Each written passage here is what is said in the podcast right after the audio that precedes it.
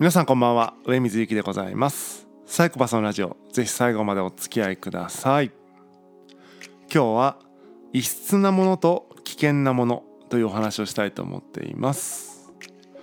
えー先日ですね朝からちょっと、えーまあ、電車に乗っていかないといけないアポイントが入っていたんですけども、えーまあ、いわゆる通勤ラッシュみたいな。ラッシュではないな、えーまあまあ通勤の時間帯みたいな感じで、えー座席がね、えー埋まっちゃってましたと。でまあ電車内立ってる人とかもいて、えーところがね1箇所だけ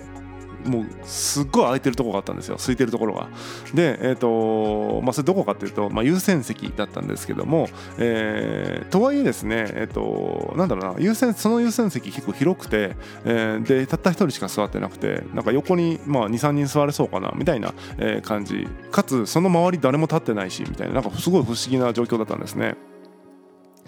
でまあ、優先席っていうのは、まあそのね、読んで字のごとくですけども優先される席であって、まあ、誰がっていうと、まあ、高齢者であるとか、まあ、障害者であるとか、まあ、体調が悪い方とか、まあ、妊婦の方とか、まあ、子連れの方とか、ね、そういう方をね、えー優先して、えー着席していただく席っていうことなんですけども、まあ、周りに優先すべき人が誰もいないってことでですねまあ座ろうかなってことで、えー座ってみました。で座ってみるとですね、えーなどこからともなくなんかこうなんだろうなカチカチカチカチって音が聞こえるんですね。でな何かなと思ったら隣の男性がね、えー電車の壁にこう指をこう当ててカチカチカチカチってなんかすごいリズムを刻んでるんですね。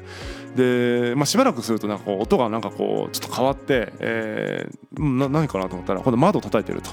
であなるほどえっ、となんていうのかなあのーちょっと知的障害かなんかがある方なのかなっていう感じがしました。まあもちろんねあの話したわけではないのでわからないんですけどもまあおそらく、えー若干こう知的障害とかがある方なのかなと思ったりしたんですが、えーちょいちょいこうね、えーうめき声みたいなものを上げながらこうリズムを刻んでると。で、えーまあ多分そんな彼をですね少し警戒してというかなのかわからないですけども皆さん距離を空けていたんですね。おそらく、えーだって別にねその前に立ってもいいわけじゃないですか。なのに人がいなかった。もう本当にね15メートル半径15メートルぐらい人がいなかったんで不思議ですよ。満員の電車な満員というか、えー座れない電車なのに、えーその状態だったので、えーまあすごいなと。でえっとまあ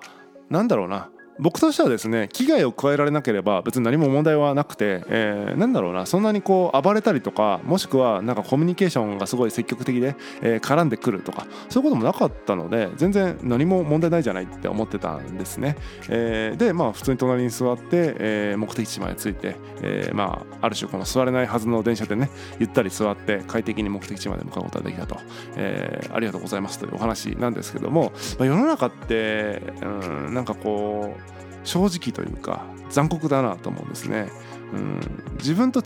えーまあ、自分と違うじゃないな。大多数と違うって感じかな、えー大多数と異なればもうそれだけで危ないって認定されてしまって、えー距離を置かれてしまうっていう感じでまあ彼からすると自分なりに普通に生きているだけなんですね。多分リズム刻んだりとかちょっと声を上げたいっていうのは普通のことなんだけども、えーまあ、それが普通じゃない人たちからすると危ない人だってことで、えー距離を置かれてしまうという感じで、えそれはね別に障害だけじゃなくて例えばなんだろうな、え僕が、あのサムウェイを着ているだけでやっぱり変な目で見られると。それはねサムウェイを着て街を歩いてる人がいないので大多数と違うのでちょっと変な人だ危ない人だって感じなんでしょうね。えーって感じでなんか自分多くの人とは違うなっていう時に危ない危険ってなんか動物的な本能が働いちゃうんでしょうね。でまあそういうのってまあなんだろうねこの世知辛い世の中だなというふうに思うわけです。えーただね僕は主にその異質であるか危険であるかっていうことは必ずしもイコールではないなと思ってるんですね。別に同質な人でも危ない人いるじゃないですか。よく犯罪者とかで何犯罪とかで、えっとあのあの人がいい人だったのにそんなことすると思わなかったみたいなことってよくあってえそれって全然同質に混じった中にやばい人がいたってことだから別に同質だから危険ってこともないしあ同質だから安全ってこともないし逆に異質だからってみんな犯罪するかって言ったらむしろ異質だからこそ犯罪しない可能性もあるわけじゃないですか。えー、となんていうのかなその周りから警戒されてるしなんかその別に なんだろうそんなねえー、とわざわざ目立つことやりたくないっていうこともあるだろうから、うん、異質な人だからなんか危険だっていうイコールにはならないというふうに思うんですね。ただですねそのもちろんね異質でかつ危険ってこともあると思うんですよ。えー、僕もですねこの今年あの2月にあのコロナとかでこう、ね、騒がしくなる前のニューヨークに旅行に行ってたんですけども、えー、地下鉄に乗った時にですね1車両にね1人しかいないみたいな光景があって、まあ、どうしたもんかなと思ったら、えー、なんかホームレスの方なんかなんかよくわからないですけどもものすごい匂いを発していて、えー、かつちょっとなんか、えー、目がいっちゃってるっていうねなんか薬物かなんかわからないですけどもちょっと目がいっちゃってるなっていう状況だったのでこれは確かに、えー、危ないかもしれない。もしくはまあ匂いがまあ充満してるんでまあ危ない。ということで、えー、別の車両に逃げるっていうのは、まあ、実際危険もあるということで、えー、そういう場合はねまあ実際危険な、えー、可能性が高いということで、えー、逃げるのはいいと思うんですけども、えー、異質だから危険っていうのはちょっとね、えーと過敏すぎるのかなというふうに思ったりします。えー、やっぱりそれはですね日本人の島国根性といいますか、えー、やっぱり同質的な、まあ、同じ民族ばっかりですよね日本の中にいそうで、まあ、最近だいぶ外国人が都市部には増えてきた感じしますけどもやっぱり基本的には日本人ばっかしっていう国だから日本人じゃない人がいると珍しいしみたいになっちゃいますよね。えー、っていう感じでそういう異質なものに敏感な、えー、アレルギー体質な、えー、国民性っていうのはあると思うんですけどもやっぱりね、えーと、このインターネットで世界とつながっているとか、えーまあ、コロナはちょっと一時中断してますけどもいわゆるその自由にね国境を越えて行き来できるそのグローバルな時代にですね異質なものイコール危険だみたいなそのアレルギーはですねちょっと、えーまあ、時代遅れとか言っちゃうとまずいのかもしれないですけども、まあ、時代にマッチしてないんじゃないかなというふうに思いますね。はい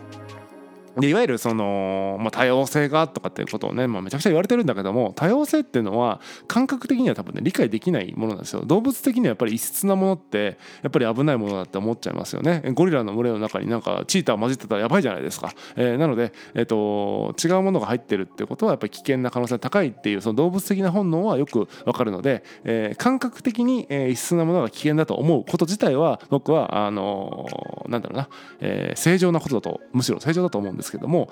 まあ、人間社会っていうのは、まあ、ロジックで積み上げてる部分もありますよね。ルールであるとかいろんなものをね、えー、そういう意味では多様性みたいなものは、えーと、ロジックで理解しないと、えーまあ、実現しないだろうし真の意味でねしないだろうし、えーと、いわゆるうんこうではその多様性が心地悪いんだけどもマクロで見た時には多様性があるからこそ種が反映するみたいな、えー、部分もあるわけじゃないですか。それもロジックですよね、えー、自分の生活レベルでは体感できないけどもマクロレベルででは多様性があることで強いその種のね、えー、生存がねできるみたいなところがねあるわけじゃないですか。なのでその辺はやっぱロジックになってくるのかなと思いますんでうんとこれからの時代というかまあこれからじゃないね。もう今この瞬間の今の時代っていうのはうんその動物的な感覚みたいなものもちゃんと、えー、もちろんね、えー、持っていていいと思うしそれが多分人間だとのねもともとの人間だと思うんでいいと思うんですけども、えー、これだけこう複雑化したというか、えー、張り巡らされたロジックの中に生きている、えー、そしてそこに紐づいた、えー、カルチャーの中に生きている以上はですねやっぱりその多様性みたいなものを、えーえー、まあ、頭でしっかりと理解することも、えー、ね、重要なんじゃないかなというふうに思うわけです。なんかねちょっと、えー、ちょっと障害が抱えられてる方がいらっしゃるだけでですねなんかこう怖いとか、え、っていうのはなちょっとねそのどんだけ過敏なのって感じだしなんかこのご時世で言うともう差別的っていうことになってしまいますので、え、異質イコール危険ではないと、え、いうことをですね、え、ロジックで理解しないといけないんじゃないかなというふうに思います。えーまあ、多様性の時代とかね簡単に言いますけども、えー、そうやって頭で考えないことには感覚的に多様性を理解するなんていうのはまず無理だと僕は思いますので、えー、よくね多様性について考えてみるっていうのはいいんじゃないかなというふうに思います。え、本日は以上でございます。またお会いしましょう。さようなら。